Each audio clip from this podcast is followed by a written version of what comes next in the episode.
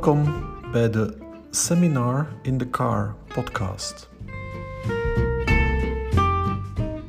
We beginnen meteen met het verslag.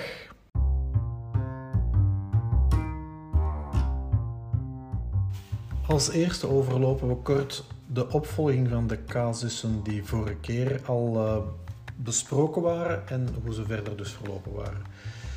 Jasmin had de vraag rond de anticonceptie die ze niet zo goed had kunnen uitleggen aan het meisje dat op consultatie kwam. Um, na contact met de mama bleek die toch niet zo toeschietelijk om een nieuw consult in te plannen. De reden daarvoor is niet helemaal duidelijk. Maar ze ging het nog met de dochter bespreken. Voorlopig is er verder geen opvolging van. Nathan heeft het meisje met anorexia nervosa ook niet meer gezien. De PO volgt het meisje verder op op maandelijkse basis. Melissa zag een meisje of een vrouw met vermoeden van PID. Um, het labo is alsnog aangevraagd om andere diagnoses uit te sluiten. Het bleek maar een CRP van slechts 18 te hebben na drie dagen tritherapie en het HCG was negatief. Uh, er is dan nog een overleg geweest met de gynaecoloog. Die vond een echo niet echt geïndiceerd in deze situatie. Klinische evolutie was in ieder geval goed. De dame voelt zich beter en beter. Vervolgens hadden we de casus van Simon. Uh, rond het probleem van de geluxeerde elleboog. Um, de ouders zijn met het jongetje naar spoed gegaan. Daar kregen ze ook geen reductie van een eventuele uh, zondagmiddagarmpje, zoals dat dan heet. Um, en er is dan beslist om de arm, omdat hij hem toch niet bleef, toch bleef mijden, om hem toch een week in de gips te leggen. Um, na een week gips is de gips eraf gegaan en was alles opgelost. Dus het is niet helemaal duidelijk of dat dan nu een pronation was of niet. En Liedewij heeft bij haar patiënt de echo laten doen van het knobbeltje in de hals, wat dat volledig geruststellend was. En voor patiënten was dat dan ook in orde.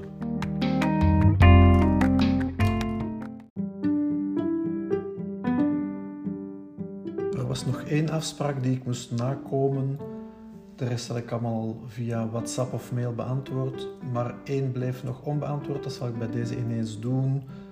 De site voor het opzoeken van probabiliteiten aantonende en uitsluitende krachten en dergelijke, is eigenlijk geen site, maar dat is de app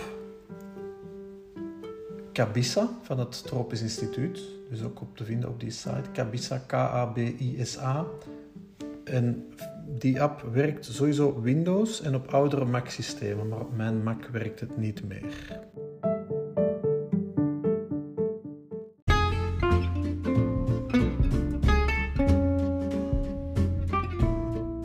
Vervolgens hebben we een uitgebreid rondje van het hart gedaan. Ik zal heel kort even overlopen wat iedereen gezegd heeft. Um, maar de algemene lijn leek mij voor de meesten wel dat de werkdruk toch redelijk hoog was. En vooral redelijk onvoorspelbaar. Dat jullie in de ochtend eigenlijk nog niet van veel wisten. Redelijk lege agenda die dan tegen 9 uur half 10 ineens helemaal begon vol te lopen. Um, bij enkel heb ik ook gehoord dat de PO um, heel veel werk doorschuift naar de HAJO omwille van het feit dat de eigen agenda alleen maar vol staat. Dan moeten we wel aandachtig verblijven natuurlijk. Ik ga even kort overlopen wat jullie gezegd hebben. Uh, Julie had het nog wat moeilijk omdat de werkuren nogal flexibel zijn en ging hierover een gesprek aanvragen. Sophie ziet vooral acute pathologie. Tussen haakjes, dat zagen we inderdaad bij velen van jullie, omdat jullie agenda de dag zelf pas gevuld wordt. Um, en weet dus niet goed wat de dag zal brengen. Dat is inderdaad dus hetgeen dat ik daarnet gezegd heb. heb pardon. Het is moeilijk omdat de agenda de dag pas zelf vult. Kunt je moeilijk voorbereiden. Dat is op zich, ja, dat is een beetje eigen aan huisartsgeneeskunde dat je vaak niet echt goed kunt voorbereiden. Maar dat maakt het ook boeiend, vind ik persoonlijk. Daan heeft een zeer vergelijkbare ervaring. Um, ziet een tiental patiënten per dag, wat dat heel schappelijk is, denk ik. Um, krijgt wel veel taakjes van de secretaresse, zegt hij zelf.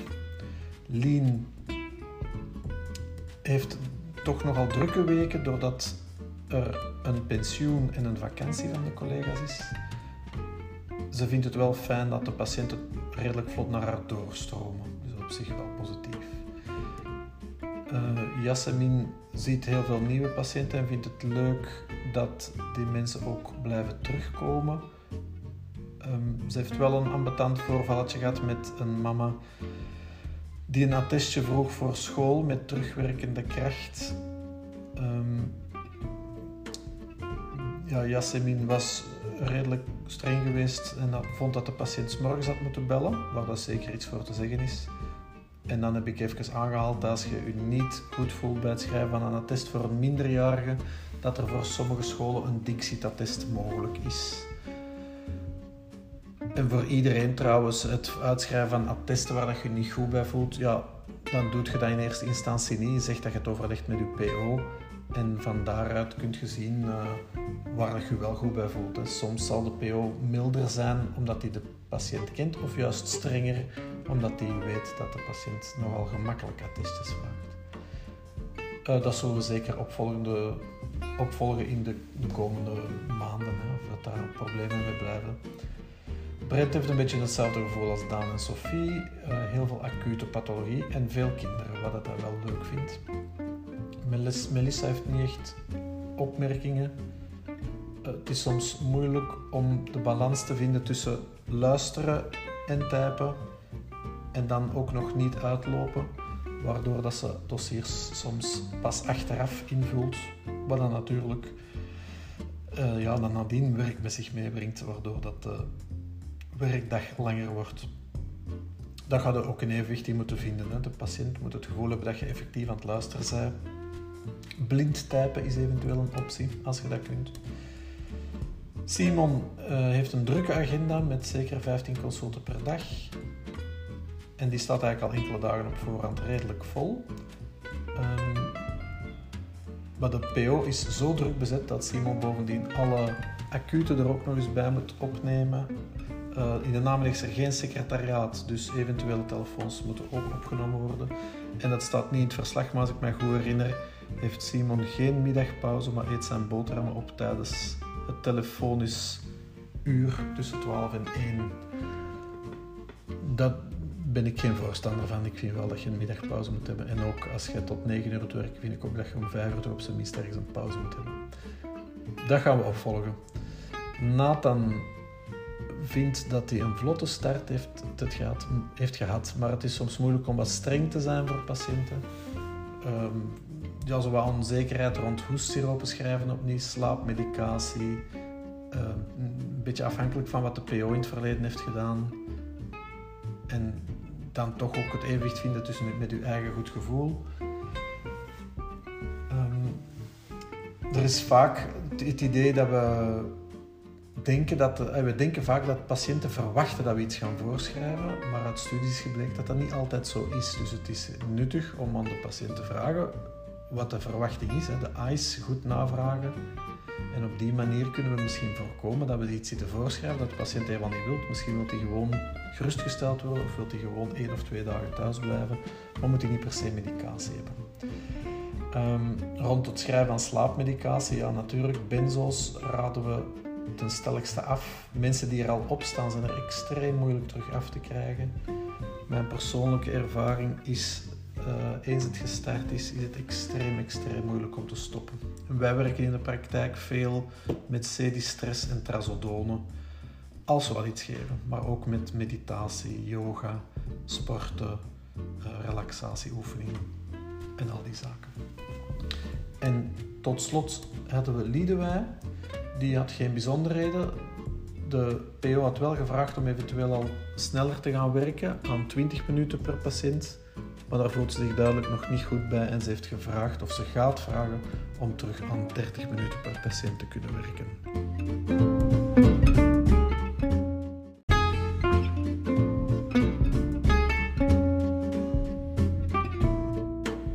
Na het rondje van het hart zijn we aangebeland bij het gewone medische rondje. Brent had een vraag over een vrouw van 16, of een meisje van 16, die psychisch zeer vermoeid was. Melissa, een vrouw van 70 jaar met een pijnlijke zwelling in de hals. Simon, een man van 68 jaar met massief longembool in kader van COVID. Nathan, een man van 45 jaar, een vraag rond therapietrouw bij depressie. wij een jongen van 4 jaar met tachypnee en tirage. Julie zag een man van 56 jaar met benzoafhankelijkheid. Sophie heeft een 27-jarige vrouw gezien met een hypermenorrhee. Daan zag ook een 27-jarige vrouw die zwanger was en algemene malaise ondervond. Lien heeft een vrouw van 74 gezien die diplopie had, maar vooral dat niet wou erkennen. En Yasemin zag een 58-jarige man met dysurie met in de voorgeschiedenis nierstenen. Net als vorige week zijn we begonnen met de casus van Sophie. We moeten zien dat we daar geen gewoonte van maken, maar ja, het is nu zo. Sophie zag een vrouw met een hypermenorrhee die gepaard gaat met nausea, diarree, buikkrampen, die ze eigenlijk altijd wel heeft tijdens de cyclus, maar die nu veel opvallender zijn. Haar cyclus is sowieso al lang, die duurt 30 tot 40 dagen. Ze heeft haar vorige cyclus vermoedelijk gemist. Uh, en ze heeft in 2021, dus uh, begin van dit jaar, een miskraam gehad. De eyes van de patiënt zijn eigenlijk de vraag naar geruststelling. Ze heeft een cyclus gemist en nu heeft ze hevige menses. Is er iets erg of kan ik uh, gerust zijn? Het klinisch onderzoek toont een soepel abdomen normale parameters. Eigenlijk geen bijzonderheden volgens Sophie.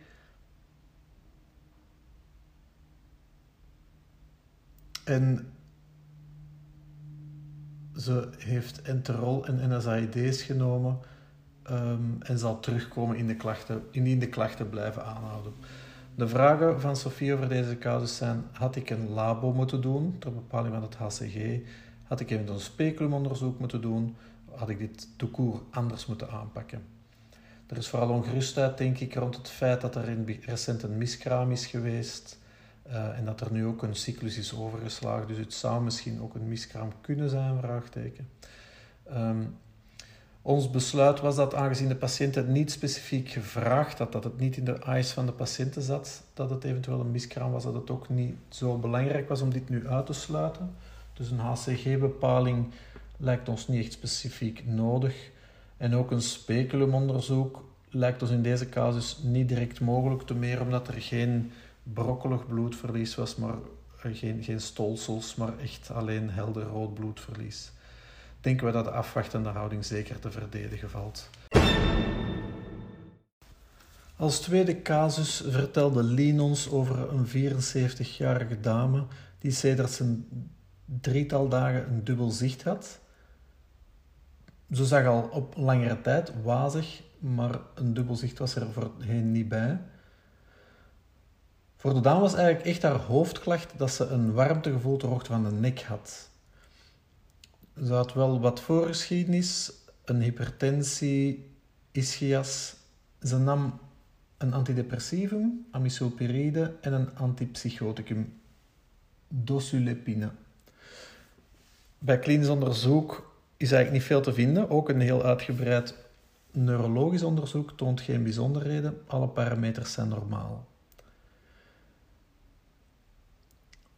Het beleid zou zijn verwijzing naar spoed in overleg met de PO, maar de patiënt weigert dit en ontkent ineens het dubbelzicht te hebben. Eh, ze weigert alle verdere behandeling ehm, en een evaluatie bij een huisbezoek de dag nadien was er eerst al niet geweldig voor te vinden, maar is wel gebeurd. Uh, Lien werd wel niet binnengelaten, maar alles leek geruststellend te zijn. De vraag rond deze casus van Lien is van ja, heb ik hier een diagnose gemist? Is het iets ernstigs? Zou het een CVA kunnen zijn of een hersentumor of een metastase? Onze bespreking, ja, we denken dat een CVA met enkel diplopie wel heel uitzonderlijk is, maar we kunnen het niet 100% uitsluiten. Een CT en een oftalmologisch onderzoek is misschien wel nuttig om zeker te zijn dat een van die diagnoses, CVA, hersentumor of een hersenmeta, ehm, dat die zeker zijn uitgesloten. Een doorverwijzing naar spoed vond ik niet per se nodig, aangezien patiënten effectief weigerden. Uh, had deze casus misschien anders kunnen aangepakt worden, waardoor het de patiënt wat coöperatiever had geweest? Misschien wel, maar dat uh, is moeilijk achteraf uit te maken natuurlijk. Vervolgens bespraken we de casus van Liedewij, van een kindje met belangrijke tachypnee en tirage. Ehm, de aanmeldingsklacht was kortademigheid sinds de dag zelf met uh, toch redelijk hoesten. Bij klinisch onderzoek wordt er een koorts vastgesteld van 39,9, subcostale en sternale tirage, een beetje versuft voorkomen. De rechterlong is wat gedempt basaal. Er werd opgestart met amoxiclaf en flixotide ventolinpuffs in overleg met de PO. De vraag is, is dit het juiste beleid? En wat te doen met puffs bij kinderen? Gezien hier redelijk weinig uh, basiskennis blijkt te zijn, raad ik aan, aan wij om dit uh, toch eens verder zelf uit te zoeken. Ik zal voor nu wel mijn eerste bevindingen of mijn mening geven. Ten eerste, opstarten met amoxiclaf zie ik totaal geen reden voor. Dit is uh, een, een community-acquired ziekte bij een jong kind dat verder gezond is. Dus ik kies er voor amoxi aan 100 milligram per kilogram per dag, verspreid over drie of vier innames. Um, puffs. Um, Ventolin is een uh, snelwerkend, kortwerkend beta-2 mimeticum dat in dit geval zeker plaats heeft als dat kind uh, moeite heeft met ademen. Uh, dat geeft je best vier keer per dag aangezien het kortwerkend is. Uh, en het werkt heel snel. In plaats van flixotide vind ik hier iets moeilijker, omdat dat, dat is anti-inflammatoire. Dat is een inhalatie corticoïd.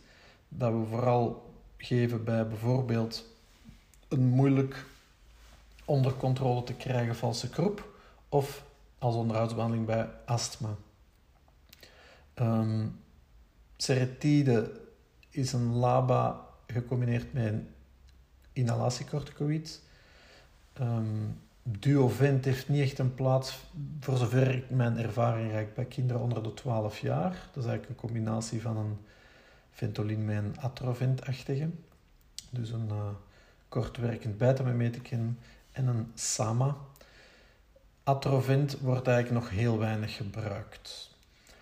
Bij volwassenen wordt vaak gewerkt met een combo van een lama en een laba. Dat blijkt toch uit de meeste studies dat dat beter werkt dan de producten apart. Ehm, en soms kan dit in combinatie met een corticoïd, omdat dat uh, die anti-inflammatoire werking heeft. En bij astma en sommige vormen van COPD, waarbij dat er een factor astma bij is, heeft het het nut om de exacerbaties serieus te verminderen. Ik zelf ben een grote fan, maar dat is, dat is een merknaam. Dus uh, er zijn andere merken die vergelijkbare producten geven. Dus ik wil jullie niet in de richting van dit merk sturen. Maar ik ben een grote fan van de producten die maar eenmaal per dag moeten gebruikt worden. In Cruise is een Lama. Relvar is een Laba plus een ICS. Anoro is een Laba plus een Lama. En Trilogy is alle drie samen. Laba, Laba, ICS. Alle, drie, alle vier die producten moeten maar één keer per dag gebruikt worden, hebben een hoge therapietrouw en ze hebben allemaal dezelfde heel eenvoudige device, waardoor dat als je van het een naar het ander switcht, dat het voor de patiënt heel gemakkelijk is om het andere aan te kunnen. Maar zoals gezegd, er zijn andere producten die maar één keer per dag moeten. Dus um, je bent altijd vrij natuurlijk om je eigen voorkeuren te gaan ontwikkelen, maar baseer het dan wel op de bestaande richtlijnen. Vervolgens hadden we over het moeilijke probleem van benzoafhankelijkheid aangebracht door Julie. Het gaat over een nieuwe patiënte die wat bizar overkomt qua contact. En zij kwam voor een voorschrift voor alprazolam en seroquel. Ze nam hoge dosissen alprazolam. Uh, maar ze loog daar mogelijk over, want het klopt niet. De doosjes zijn al leeg en ze heeft eigenlijk nog niet zo lang geleden voldoende gekregen om een tijdje voor te komen.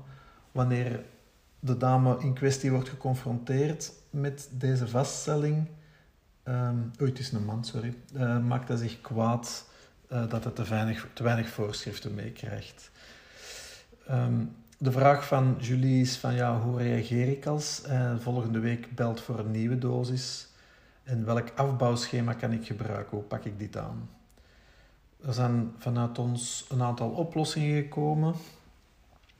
Uh, de man heeft duidelijk een afhankelijkheid en ontkent dit, heeft daar geen ziekteinzicht over. Ik denk dat het belangrijk is dat je dat inderdaad benoemt, dat je hem dat ook zegt van voilà, ik zie dat je, dat je zoveel neemt. Um, ik denk dat het een goed idee is om hier heel open over te zijn. Het is belangrijk uh, dat de patiënt eerlijk kan vertellen en dat je van, van, vanuit een eerlijke communicatie kunt vertrekken om eraan te werken. Een voorbeeld zou kunnen zijn, zou het kunnen dat, dat u meer neemt, dan, dan pas ik dit aan in het dossier. Zodat je vanuit een eerlijk en correct gegeven kunt vertrekken en in samenspraak met de patiënt overeenkomt dat er moet verminderd worden. Als hij natuurlijk weigert om te verminderen, dan zit hij met een probleem. Dan, dan, ja, dat, dat, dat stel ik voor dat je dat met PO bespreekt, maar dan zit hij met een conflict. Dan zit hij met verschillende eyes. Als de eyes van de patiënt is, ik wil gewoon zoveel mogelijk, en de eyes van uzelf, ik wil het afbouwen, en je krijgt die niet afgestemd, dan zit hij met een probleem. Um, aanbevolen wordt om benzo's traag af te bouwen, 10 tot 20 procent van de dosis afbouwen per 2 tot 4 weken. Ik bouw dat wel iets sneller af. Ik bouw ongeveer af met een kwart van de dosis per 2 weken. Um, dat wordt ook aanbevolen door uh, bijvoorbeeld een firma zoals Cedistress. Um, die bouwen af met een kwart om de twee weken en start ondertussen CD-stress op om de, om de afbouw iets gemakkelijker te maken. Um, ik ben niet zo van mening dat je CD-stress per se als vervanger moet meegeven, want dan zijn ze daar misschien weer van afhankelijk. Dat is natuurlijk een natuurlijk product en de afhankelijkheid daarvan is veel, veel, veel minder. Um, en het is een vrij duur product. Anderzijds vind ik het wel een goed product als de patiënt echt iets wilt hebben, kun je het zeker gebruiken. Er zijn anderen ook weer, het is weer het merknaam. Maar CD-stress uh, eh, en aanverwanten hebben hun plaats hier eventueel wel in. Um, een andere mogelijkheid is naar een kortmerkend benzo over te schakelen, zoals diazepam, en dan dat gaan afbouwen. Mijn persoonlijke ervaring is ja, dat het allemaal heel moeilijk is. Dus uh, traag afbouwen. Uh, de mensen zijn vaak niet gemotiveerd en, en hebben geen geduld. Want als ze het afbouwen natuurlijk, slapen ze weer minder, hebben ze weer meer stress. Het is een extreem moeilijk probleem en we zullen dat dit jaar waarschijnlijk nog wel in een aantal casussen tegenkomen. En op die momenten zullen we dan uh, daar, daar hopelijk al iets meer over kunnen zeggen, hè, dat we wat bijgeleerd hebben. Ten slotte hebben we de casus van Brent besproken, die een meisje van 16 zag dat op consultatie kwam samen met de mama. Ze kon niet naar school wegens hoofdpijn en vermoeidheid.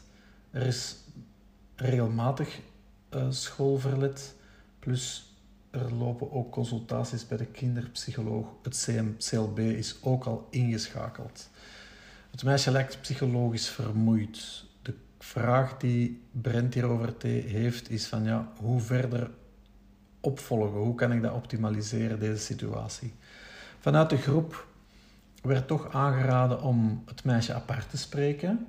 Uh, hiervoor toestemming vragen aan de moeder en ook aan het meisje. Um, normaal gezien een meisje van 16, daar is al zeker, um, ja, zeker beroepsgeheim. Dus op zich lijkt het nuttig om dat meisje alleen te spreken. Ehm, de vraag is ook natuurlijk of dat de moeder het herkent als een psychisch probleem, of, of dat ze het eerder ziet als een kind dat niet naar school wilt.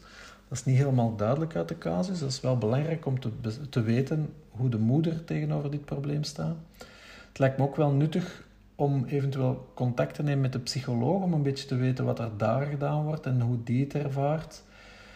Contact nemen met een psycholoog moet altijd wel in overeens um, met toelating van, van de patiënt in kwestie. Uh, meestal staan patiënten dat wel toe, um, zolang het binnen de zorgverleners wordt informatie uitgewisseld, is er niet zo'n groot probleem.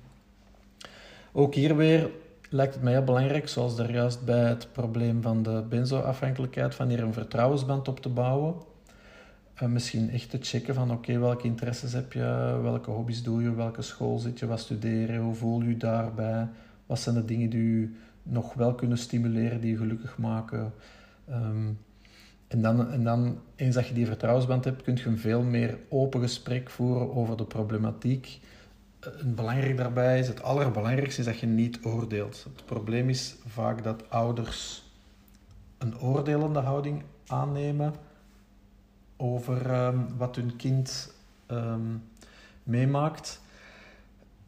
En dan klapt het kind vaak dicht. En dat is iets dat wij natuurlijk als hulpverlener zouden moeten proberen voorkomen.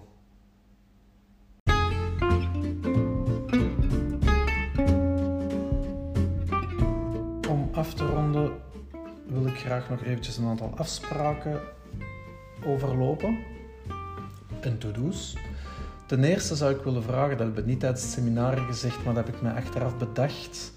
Gezien er toch nogal een hoge werkdruk is bij jullie in de praktijk, zo bleek uit het rondje van het hart, zou ik graag bij jullie gedurende één week, dus vijf dagen, zouden noteren hoeveel patiënten jullie per dag hebben gezien, om hoe laat jullie zijn begonnen s'morgens en hoe laat jullie gedaan hadden, hoeveel tijd jullie per patiënt konden nemen en eventueel een middagpauze en andere pauzes, uh, overlegmomenten. Dus eigenlijk gewoon ja, een afdruk van jullie agenda eigenlijk, die je dan een beetje mocht samenvatten. Zodat ik een beetje zicht heb hoe de situatie is, want ik vond het voor sommigen precies toch een beetje verontrustend en ik wil daar graag een beter zicht op hebben. Ten tweede een korte Taakverdeling. Daan maakt volgend seminar het verslag en Sophie zorgt voor de snack. Ten derde wil ik jullie al zachtjes herinneren aan het feit dat ik graag voor eind november een eerste video uh, zou zien staan op het videoplatform. Ten vierde mag altijd gedeeld worden als je iets interessant hebt opgepikt tijdens de les vandaag op het, over de spoedeisende hulp. Die uh, praktische ideeën die, die nuttig zijn voor de praktijk mogen altijd gedeeld worden. En dan nog eventjes tenslotte, korte reminder. Ik mis nog altijd een drietal mensen in de Silo-groep. Dus wie nog geen Silo heeft, graag een profiel aanmaken, zodat we eventuele foto's en dergelijke kunnen delen.